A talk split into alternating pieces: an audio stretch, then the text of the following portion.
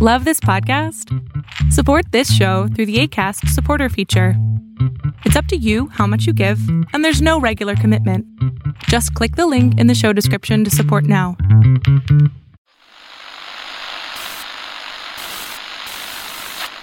Nine, twelve, ten, twenty-eight, two, twenty-three.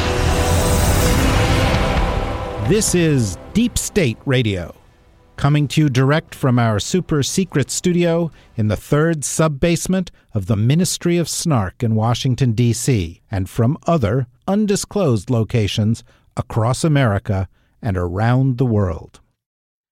Hello, and welcome to another episode of Deep State Radio. This is David Rothkopf, your host, and I am here in the third sub basement of the Ministry of Snark, somewhere not too far, I might add, from where um, uh, Paul Manafort and uh, uh, Maria Butina and others are being kept um, behind bars. We are not behind bars.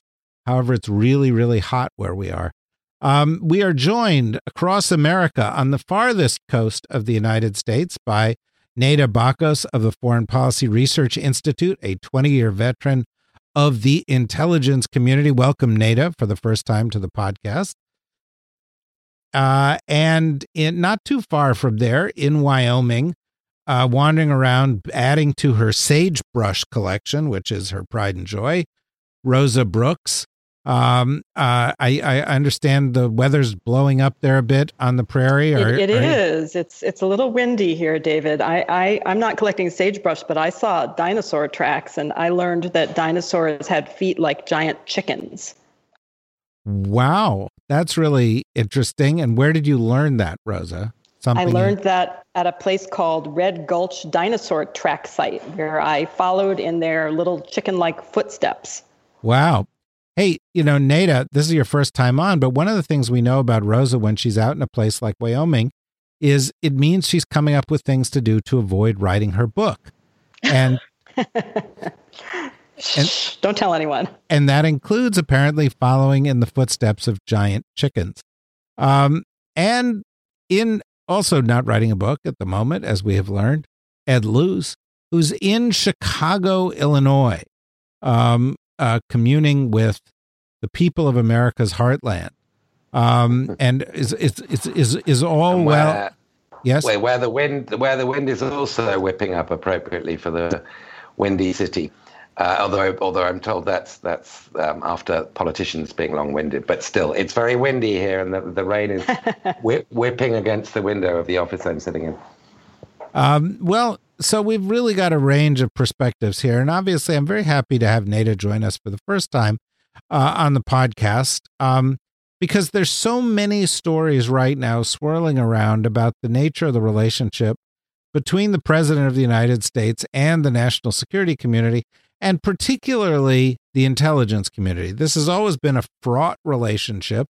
Um, and uh, for those of us who know Washington, know how it works, it was always not likely to end up well for the president, who was attacking people who are patriots and dedicated servants of the United States.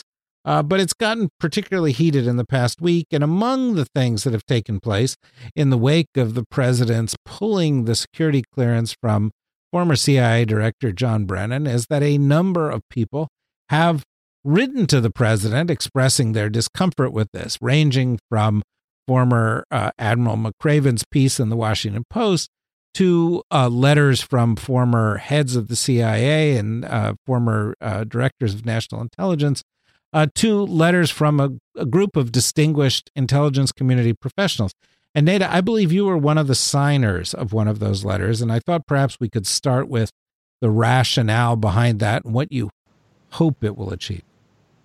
Yes, I did sign one of the letters. Um, you know, the main reason I signed it wasn't necessarily because I was saying I support everything that Brennan has said or Brennan's actions. Really, what I'm supporting is his ability to be vocal. As a former CIA director, I think he can offer his perspective as long as he's not breaking any national security clearance objectives and laws um, or rules, I should say. I I mainly signed the letter because I thought this kind of retaliation really doesn't. Um, trying to think of what the right word is here. We seldom here here here on on Deep State Radio. We seldom use the right word, so you shouldn't. I'm trying to use an appropriate word. I don't oh. think you should be able to retaliate uh, as the president with people who disagree with you and revoke things that are just happen to be under your executive powers to try to silence them. I think that's not only inappropriate, it's dangerous. It politicizes the the clearance process itself and I guess the question I have is where does that end? Well, let, let me ask you a follow up question on that before I bring in our friends here. And, and that is as somebody who's spent a couple of decades inside the intelligence community and knowing many people who remain inside the intelligence community, as I imagine you do, um, what's the the likely consequence of this? Not just the letter, not just the debate, but the the the nature of how chilling this effect may be on the relations between the intelligence community and the White House. Clearly, people go on trying to do their job, but the the the question becomes, um, how much harder is that going to be? And do you think there there there can actually be a day to day cost in the way the government functions as a result of the president's action? I do think there is going to be a cost. And I was trying to imagine if I was Gina Haspel, who is currently the director of the CIA, interfacing with the president at this point when this whole dialogue is playing out in the public sphere. You know, what is she being asked at this point? Is she being asked about her loyalty? Is she being asked if she supports Brennan or if she she supports Trump? I, I mean, you know, I can't even imagine how awkward that conversation is at this point. Um, I also think it's signaling to people who are current civil servants inside the intelligence community that you have to be very careful and tread water. Um, you do not want to enter into any conversations that can be construed as anything that's anti Trump at this point. I don't know how else you could read this. I would be afraid of being engaged in any kind of political discussion, you know, with just friends and family. You certainly couldn't be responding to anything on Facebook. uh, I think it has an absolute chilling effect. Well, you know, uh, Rose, on the last episode that we did, Ed made a point that we are not sort of at the very tip of the wedge between the president and our normal standards um, and sort of spreading authoritarianism. And what Neda is getting at here is a sort of a broader sense that this president demands loyalty, demands behavior um, that uh, other presidents would not have even thought to ask for. Um, I, will give you an example that doesn't even have to do with this, which is that the president apparently, when asked uh, on the day that we're we're taping this episode about whether he thought the Federal Reserve uh, should be, you know, effectively independent, and whether you know, he he essentially said no. I think the pre- the Fed should help me out, and that that he didn't like the Fed raising rates, and he's disappointed with what Powell is doing at the you Fed. know, I was disappointed by that too, David. You were yeah. well, I'm sure that I'm sure that has them just shattered. But but the but the but the point the the point is that the the the president seems to be operating on a completely different standard from any other president, which is either you're with I mean, you know, Bush famously said you're with me or against me, but he was talking about other countries or you're with us or you're against us. Trump is is is essentially saying the way this government is is you're either with him or you're against him and he's going to penalize the ones who are against him. That, that, yeah, I mean, I, I, don't, I don't think this is obviously news. He's made that very, very clear uh, from the very beginning, uh, and, and has shown a willingness to oust people for showing the slightest signs of independence. He clearly thinks that uh, the attorney general is supposed to be his personal uh, errand boy. Um, he's absolutely irate about this poor guy nobody's ever heard of. Well, now they have, in the Justice Department, uh, uh, who he keeps berating by tweets. Um, you know, he he his view is that the entire apparatus of the U.S. government exists solely to do his bidding, uh, and he's quite vindictive when anybody doesn't do that. Um, so so in that sense, it's it isn't new, but I think it's he's he's cutting more and more to the the core of the parts of government that we we view as and need to have be nonpartisan uh, and and apolitical. And and I think that you know absolutely. The, the message the message here to any civil servant uh, is watch what you say because even if you say something that would normally be considered completely part of your protected First Amendment rights, um, you could find yourself out on your butt. Um, the, you know, one thing that I think is is is tricky with this here, and I was I was having a conversation with my father, and I'd be interested in what the rest of you think about this. And he was he was telling me about a conversation with a friend and neighbor of his who just couldn't understand what the issue was with the security clearances, uh, Brennan's security clearance being revoked, and so forth.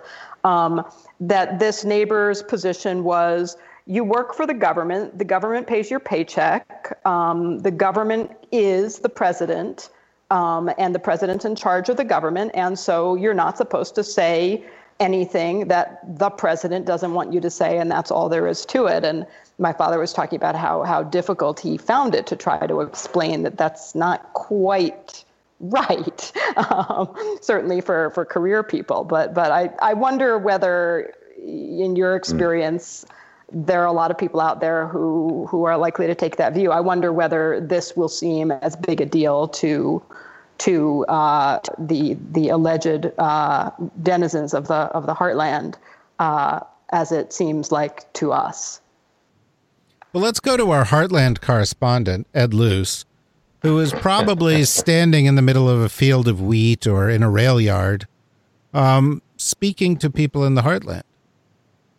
Um, I think the conversation Rosa's dad had with um, with his neighbor is is uh, my guess pretty typical of the reaction of most people. You do need to have this explained why this is um, why this is such a bad precedent to be uh, for the president to be setting, why um, it is intended to you know um, stymie people lower down the, the food chain who are still employed um, uh, by the federal government, um, and, and and why we should care about it. And, and if you're explaining, it takes a long time to explain. But as I say in politics, if you're explaining, you're losing.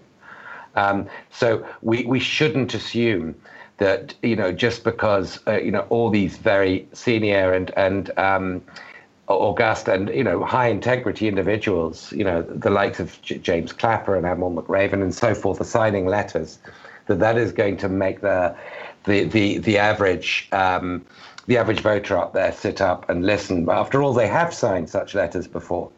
Um, in the 2016 campaign, not all the same individuals, but august rosters of individuals uh, in the foreign policy establishment, the national security establishment, among, and amongst Republican establishment, have signed letters warning that then candidate Trump was a national security threat, and they had no impact at all, and in some ways actually proved helpful to him. So I think you know again there is there are two. I, I won't say very different conversations going on here, uh, because I don't think the rest of America is having much of a conversation about this. Um, and as you know, we've discussed before, I believe it should be, but I think it's really unrealistic to expect that it will be. Well, you know, you bring up an interesting point, Nada. You know, a bunch of the people who signed some of these letters are, are seen on a lot of letters. You know, they're senior political appointees who often play a role in campaigns or who are former public officials who often take a state uh, make statements. But what struck me was that some of them were not people who typically you see signing letters or making public statements, including former colleagues of yours within the IC or people like a retired Admiral McRaven. And, I, and I'm wondering what significance do you give to the fact that so many of the people who were on these letters are not people who typically get involved in these kinds of political discussions. At the CIA, we were told from day one when we walk in the building that political discussions can happen outside of work, they can happen with your colleagues, you know, in after hours, but while you're in this building, you are engaged in trying to be as objective as possible, providing analysis that is, you know, as true as possible representation of what you're seeing for the policymaker. we couldn't even, as I'm, you know, working there, and this is true today, you can't even put a campaign sign in your lawn, you know, as as an empl- sorry, as an employee. So your your whole world is is apolitical at that point when you're working in that sphere. And so to have this kind of politicization of of speech around and make it about the security clearance. I think that's what's resonating for everybody because it's they work so hard to be objective and not say, you know, because I'm conservative, this is my viewpoint on this analytic product product and therefore you should take it from my point of view. And that never crosses anybody's mind to even bring up that type of conversation when you're working inside the CIA. So I think that's how come a lot of people signed it that you normally wouldn't see.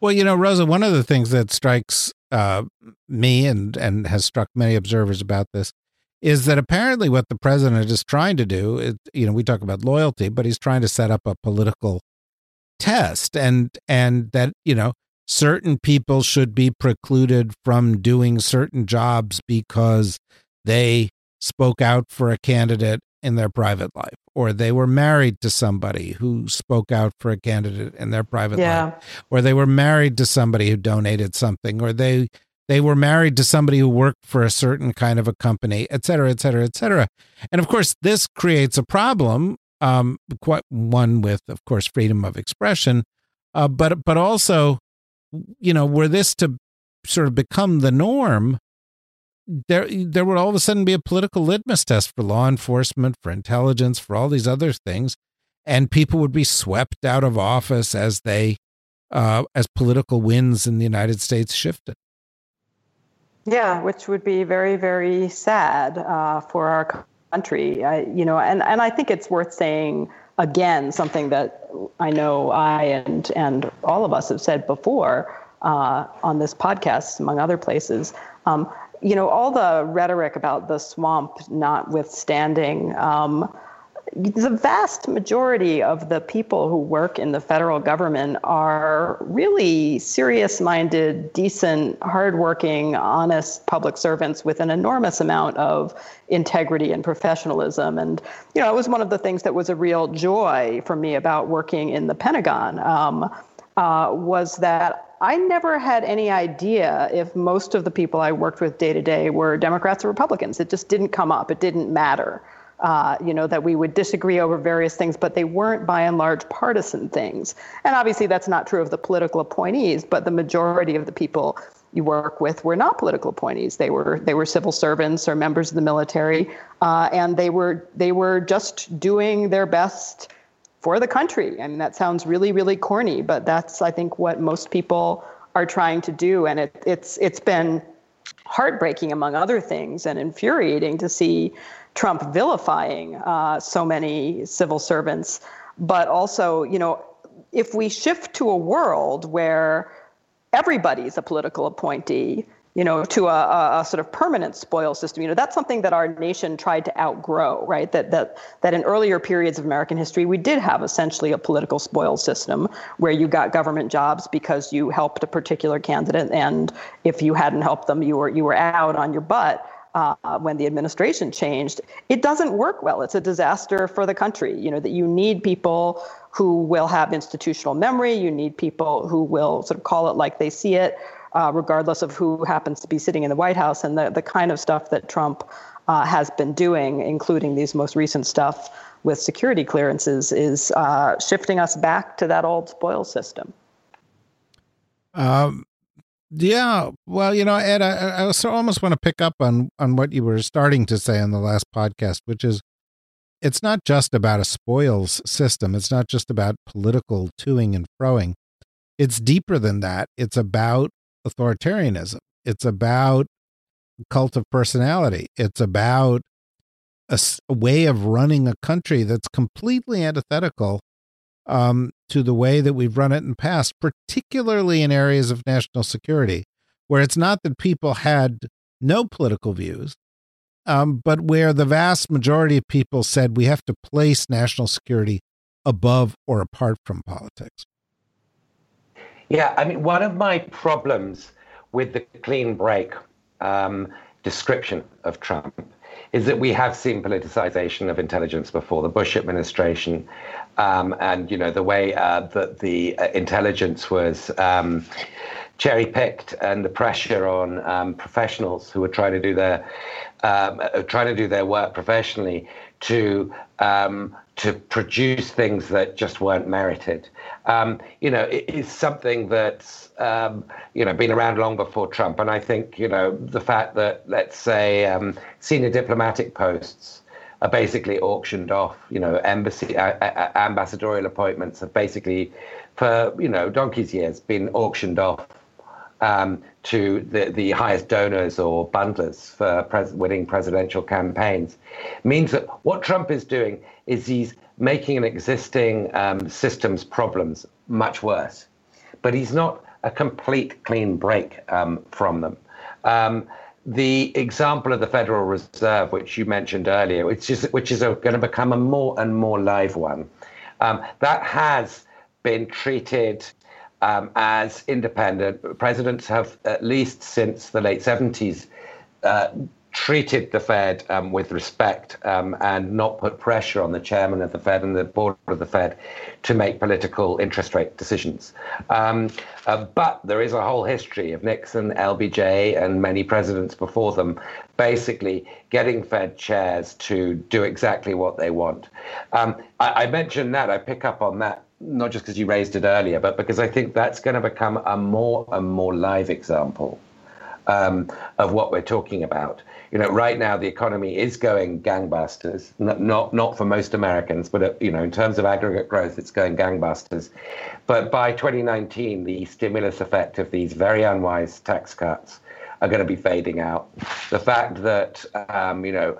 Uh, uh, gas price in- increases um, are basically eaten up most of the middle class element of that tax cut, which was very, very small anyway, um, is going to be added to by the interest rate increases that we're going to see from the Fed. There's probably going to be at least two more this year um, by Jay Powell. Um, probably four next year if you look at the sort of um, plot curves that, that, that, that economists uh, um, have for the Fed. Um, and as Trump approaches his re-election, in 2020, you're going to get um, a bigger and bigger divergence between what he wants the Fed to do and what the Fed is doing. And he's given this, you know, a couple of interviews now where he said, "No, look, I'd like Powell to be my house pet. I'd like him to basically take political instructions." This is a warning shot that the independence of the Fed um, is going to, uh, uh, uh I think, be shredded by Trump uh, in the second half of his term. So we're not just talking about national security norms being eroded and you know um, um, uh, other regulatory agencies being made more um, prisoners of the industries they're supposed to regulate than they were before Trump got to power. But we're talking about sort of whole new areas like um, the Fed, um, the Fed independence um, uh, being in question too. Well, Neda, uh, you know, let's come come back to this. Um, uh, Ed, Ed is suggesting that this kind of politicization has always has always been there in some form. Do you have a response to that? Well, I was on the team and inside the CIA that was in charge of putting together whether or not Iraq had anything to do with 9 11 and Al Qaeda. So we had, of course, a whole relationship with the administration um, that was not typical. Um, we we certainly had our fair share of questions. We had, um, I guess, what some might construe as pressure, but I had a branch chief that knew what she was doing. She had been Cheney's briefer. Um, she knew how to push back. She knew how to anticipate questions. We prepped and prepped and prepped. Um, so we didn't, on my side of the house, we didn't really have the the politicization necessarily. There was a little bit of pressure there, but the, it wasn't. It wasn't. You need to change the bottom line to suit my needs. Um, there was constructive criticism. There was, you know, some critical thinking going through. But how did you arrive at this point? You know, at, at least asking questions and then listening. So from my perspective, it's very different than what we're seeing now, which is you see it my way or nothing at all. And so I, you know, I agree. We've seen politicization, but not at this level. And some of the politicization associated with that decision is kind of after the fact, right? I mean, a number of people after uh, it was discovered that the WMDs did not exist as we expected in Iraq said, well, therefore, the reason this decision was reached must have been entirely because of political pressure and not because there was some evidence suggesting that the WMDs were there. And and that exacerbates the or or or sort of makes exaggerates the concerns about political pressure there. I don't want to put words in your mouth, but I, but I perceive that's the case. Is that not right? I mean, granted, I was not on the team that was analyzing the WMD, and I didn't see all the intricacies of what was happening with their analysis. But yes, I think that's that is a reasonable summary of what had happened. Um, and I also think, you know, that's a whole nother conversation. There were layers of, within the agency as well um, that were part of that whole conversation. So it wasn't just a top down administration right to analysts pressuring them to write something they wanted. It was very different. Um, Rosa, similarly, you, you know, you have a lot of experience inside the Department of Defense. Uh, and clearly, the issues associated with DoD have been highly politicized.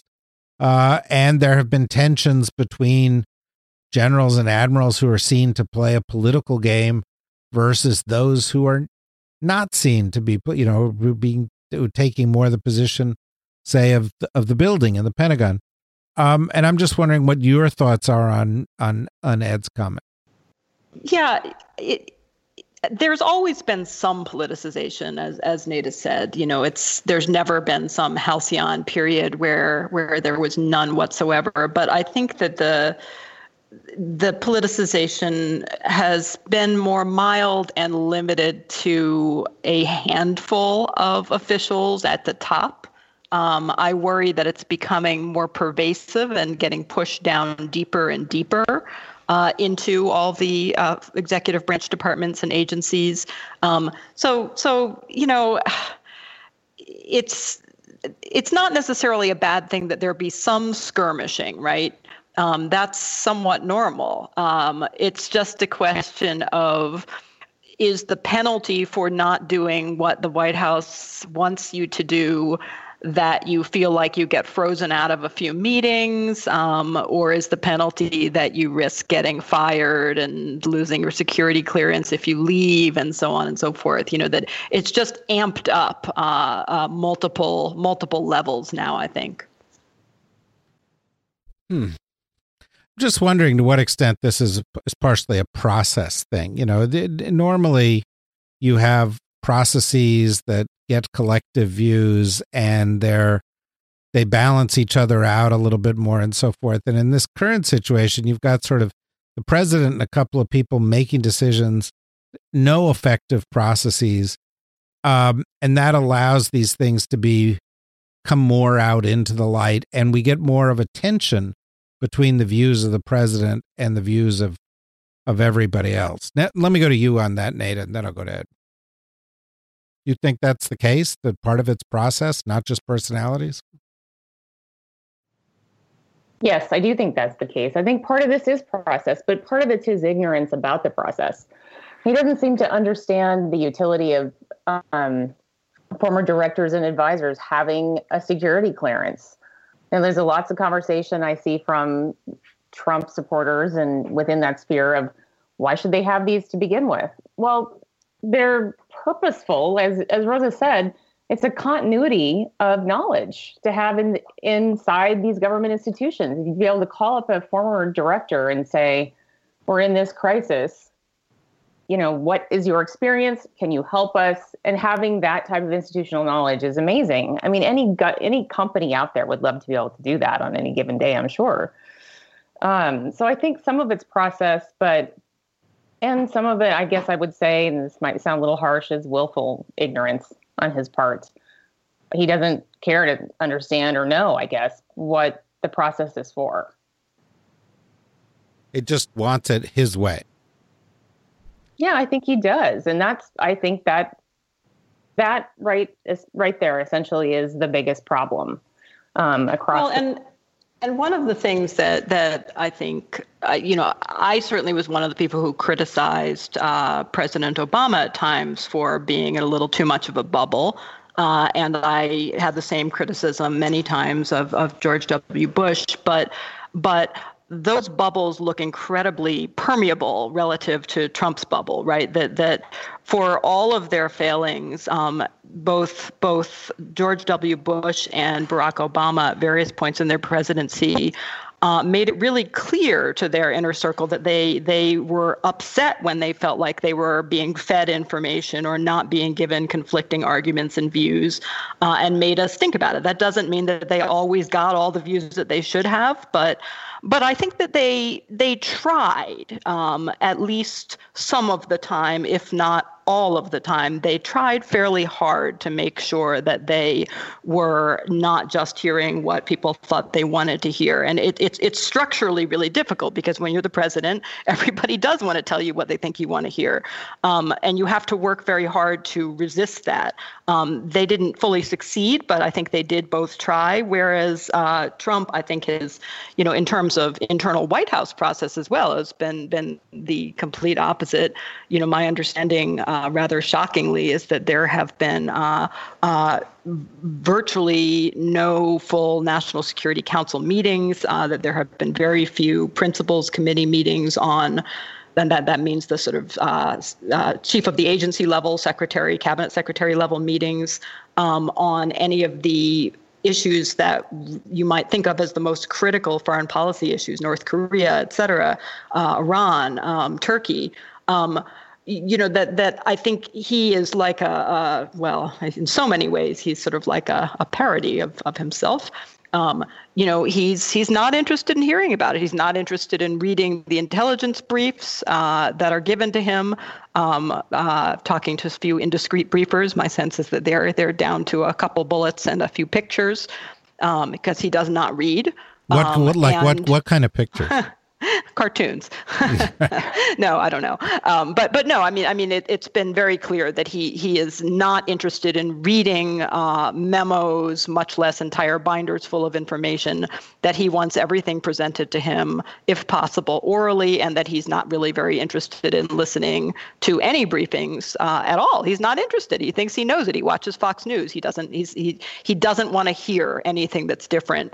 And I think that makes him you know strikingly different from from any recent president of any party, uh, all of whom I think felt at least some sense of obligation to try to push themselves to at least think about different perspectives to make sure they got things right. I, I don't see Trump doing that at all. Neda, can do I you, play do, devil's advocate? Oh, sorry, carry, carry on. No, no, I'd like to come to you to play devil's advocate in a second. But Neda, do you know any indiscreet briefers? I, I, I'm, I'm, I'm half joking but but if you do, tell us about them. But but what I what I'm really sort of getting at and following up to Rose's point is how much of what the intelligence community is doing involves dumbing down its reports. I think basically as an analyst, it would be so incredibly frustrating right now because your bread and butter is writing these products for policymakers and being able to draft the presidential daily briefs and have the president, you know, be informed by your analysis is a big deal. And I can't even imagine at this like what a PDB would look like at this point. Because I, I, mean I wrote my fair share of these and to be dumb it down to just a couple bullet points and a topic sentence with a picture you, you cannot get your point across. There's absolutely zero nuance that you could try to actually you know feed to the president at that point. So I can't even imagine what he would even know by by reading something like that. Yeah, and you may want to ignore my question and just play devil's advocate, but I, this is all drifting in an interesting direction for me because we started out this conversation with a discussion about the the sort of authoritarian president who doesn't stand for anybody who doesn't go his way who wants to punish people for having differing political views and so the issue was um, loyalty or the the desire to quash sort of free speech. But you know, Neda was the first to bring it up, and Rosa's sort of teased this out a bit. A bigger issue than this may just be ignorance, whether it's willful or not. A lack of desire. It's not just that he doesn't trust certain people, he doesn't trust information. He's not interested in information. He's willing to tune out almost everybody who's purveying information. Uh, and that, therefore, is a bigger problem even than the loyalty problem. And I was just wondering what your thoughts are. Yeah, I think that's absolutely right. And one theory I've seen on Twitter as to why he keeps misspelling the word council, C O U N C E L, is because he only ever hears it. He doesn't actually read it. And that would go for all his other um, um, serial spelling mistakes. Um, you know, I think uh, the, the complete lack of curiosity um, and lack of respect for information and analysis is very true. It's a, not just a sort of secondary problem. This is a, a, a mortal problem for the commander in chief to be suffering from. Um, that where I wanted to play devil's advocate um, isn't on the professionalism and the quality of the work provided by the CIA, as Neda very sort of eloquently put it. It's on what um, their political um, their political bosses do with that information and want from that information. And I do believe, very real time, that we shouldn't underestimate or forget the degree to which there was a completely self constructed bubble after 9 11. Rumsfeld, Cheney, and others. Um, very much decided that they will look for facts um, that will support the case um, that Saddam Hussein was involved with Al Qaeda and that we will um, uh, find grounds for um, the launch of a war on, on Saddam Hussein's Iraq to depose Saddam Hussein. And that, that was that was willful, far more professionally um, sort of organized. Cheney, you know, knew his way around um, the bureaucracy more than more than perhaps anybody, um, and far more um, clear-sighted in in the sense that you knew what the president wanted and you worked for to get that if you were one of his political appointees. But there have been bubbles before and there have been very deliberate bubbles before. What makes Trump different is that um, nobody who works for him can be can be sure what he actually wants. Um, that he could change his policy tomorrow. That he could go from saber rattling on North Korea to saying Kim Jong Un's a very fine person. Um, that he can um, he can turn on a dime. That he's um, um, an incredibly um, capricious um, narcissistic uh, individual. And of course, one facet of that is ignorance, another is pride in ignorance. Um, the, the belief that he's just so smart, he doesn't need to know anything. And even further still, that actually knowledge is a problem. Because when you're smart, you, you can sort of grasp the essentials. And so you know, I would agree with everything that um, you've all said about Trump and, and, and what a mortal threat this poses to the Republic and beyond. Um, but I do think there was a chronic problems with the system before Trump came to power. And, and if we underplay that, that there is some element of continuity here, um, we're actually playing into Trump's hands in a way. As I said, I'm playing devil's advocate. I, will accept that as a friendly friendly amendment, though. I, I, I don't at all mean to uh, suggest that the, the Bush bubble, especially right after 9 11, was not uh, uh, extremely pernicious and, and devastating, not only to the US, but to quite a lot of other people around the globe. Uh, I guess the only thing I would say is that in Bush's second term, even he began to try to peel himself away from Cheney right. and Rumsfeld, uh, he, you know, he finally, I think it hit him that he was stuck in a bubble and things weren't going so well. Uh, it's not clear that that's ever likely to occur to Donald Trump. I, I totally agree with Rosa, and I think that you know Doug Feith had the he was building the bubble at at the Pentagon.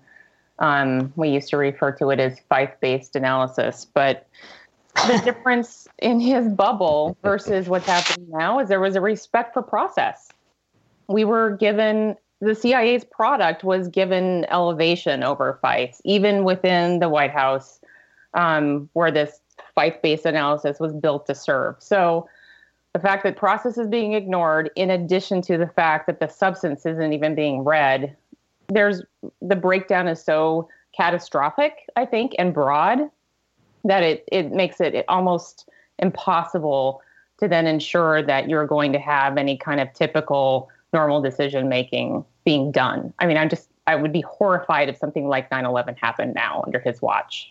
Can imagine who he would think would be responsible for it. Well, but that, of course, is the issue that many people have brought up before, which is that we are into this presidency uh, approaching two years in, and almost all of the crises that we've had to deal with were crises of the president's creation.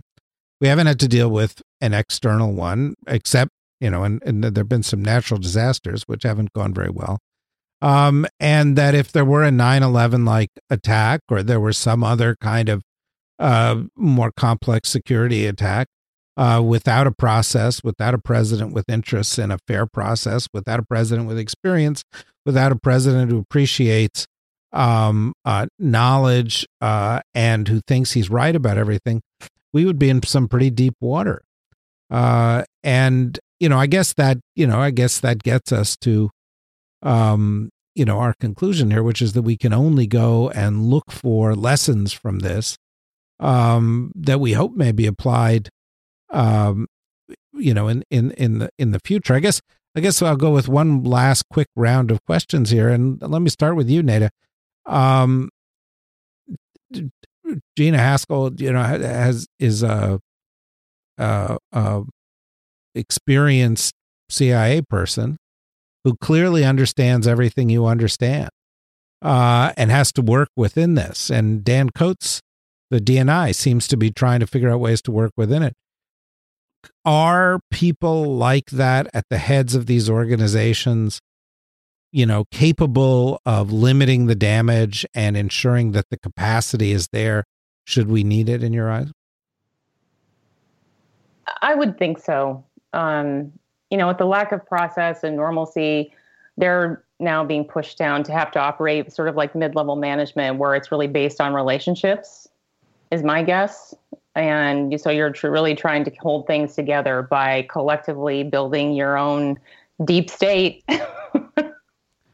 Um, and and making sure that all the institutions maintain their you know their expertise and, and their abilities to react if something like a 9-11 were to happen again. You you noticed that rosa. She laughed at deep state. Well it's no laughing matter yeah yeah, Neda, we think the deep state are the heroes in this story. well, of course. we we we th- we think at the end of the day it's going to be the people who just sort of show up, do their job, do it as they always I, have. You know, here's the only saving grace in all this. Um, when I was uh, a good deal younger than I am now, my first job in the federal government was at the State Department, and I worked on on issues that to the rest of the building were fantastically obscure and unimportant, which is to say, worked on things like the creation of a special court for Sierra, Le- Sierra Leone to adjudicate uh, uh, about alleged atrocities during the Sierra Leonean Civil War and on judicial reconstruction in Kosovo. And nobody in any senior position in the building uh, cared at all about these things. And that actually, in some ways, was quite liberating because if you worked on an issue that was uh, on the front pages of the newspapers, you couldn't get anything done um, because it would be mired in in politics and or and not just I don't just mean or even mainly mean partisan politics. I, I, mainly mean the, you know, rice bowls and who got to take the credit for what initiative and so on. Um, but if you worked on things that were incredibly obscure, nobody cared what you did, and so you could actually accomplish quite a lot and do some good. Uh, and I felt like we were able to do some good, and and I think that that remains true for you know. 95% of people working in the executive branch uh, are operating, you know, below the level that this sort of crazy stuff has yet penetrated to, and they're just doing their jobs on things that will never be on Trump's radar screen. They, I'm sure they, they, they fervently hope, at least. Um, and, you know, the, they are still able to carry on doing decent, good, useful things. Um, so that's the good news. I, I think it's, it's vulnerable, it's fragile, it, it won't necessarily stay that way if, if what we've been seeing continues, uh, but not everything has yet been destroyed. Well, gee, you know, Corey's not here, and you've just claimed the tiara of optimism, which is the government is too big for Trump to destroy. you know, that's uh, that's that's an upbeat note for all of us to end on here. Um, I wish we had more time, uh, and I hope that Neda, you will come back and join us again at some point in the future. Absolutely. Uh, and you know, we can even come and visit our studios here in the third sub basement. And Rosa, we hope you will be back to them soon. And Ed, I know you're coming back to Washington tomorrow. There'll be a small military parade, $92 million worth, just for you as you arrive back um, here in, in, in Washington. And we will be back with everybody again next week. But I do want to say before we go that, you know, on the week of September 10th, we're going to be launching deepstateradionetwork.com, our uh, our website where you'll be able to get these podcasts, but you'll also be able to get a lot more. You'll get a lot more content. You'll be able to get and uh, stuff. You're going to be able to get stuff, right, David? There will also be stuff. There will be content yeah. and there will be stuff. On the front page, there'll be content like, you know, more uh, podcasts and more uh, audio and video products and even some written products and even a daily written product. Uh, some content it's just going to be like the president's daily brief, so it's going to be really, really short. It'll be it'll better be than the president's daily brief, and but it will be all cartoons. And then you know, in the back there will be a store, Rosa, where you can get you know cups and mugs and and tiaras of optimism and you know thorny crowns of entropy and all the things that deep state radio nerds want. And there will be special deals for those who support us a little bit by becoming members of Deep State Radio Network. To get all the info on this and to get some early discounts, you just go to deepstateradionetwork.com, click on register, and uh, give us your name and your email, and we'll send you that and, information. And don't feel at all anxious about giving us all of your personal information because we are the deep state and we have your interests at heart. Yeah, first of all, we already have all of your personal information. And secondly, we're only asking for your email address. Um, so you know, don't don't don't and worry your about social it. security number. No, Rose is asking you for your social security number. Um, and I would would like to know people's blood group. That would that, be quite helpful. Yeah, yeah, and and Neda knows all these things already, which is why as, she's as do the Chinese. So don't hesitate at all. Yeah, exactly, exactly. In any event, Thank you very much, Neda. Thank you very much, Rosa. Thank you very much, Ed. Thank you very much, nerds everywhere. Thank you, Ian, for producing this. And we'll join you all again next week on Deep State Radio. Deep State Radio is a production of the Deep State Radio Network, a division of TRG Interactive Media. Our podcast today was produced in cooperation with Goat Rodeo Productions and was supervised by Ian Enright. Join us again for another episode of Deep State Radio. If you don't, we know where to find you.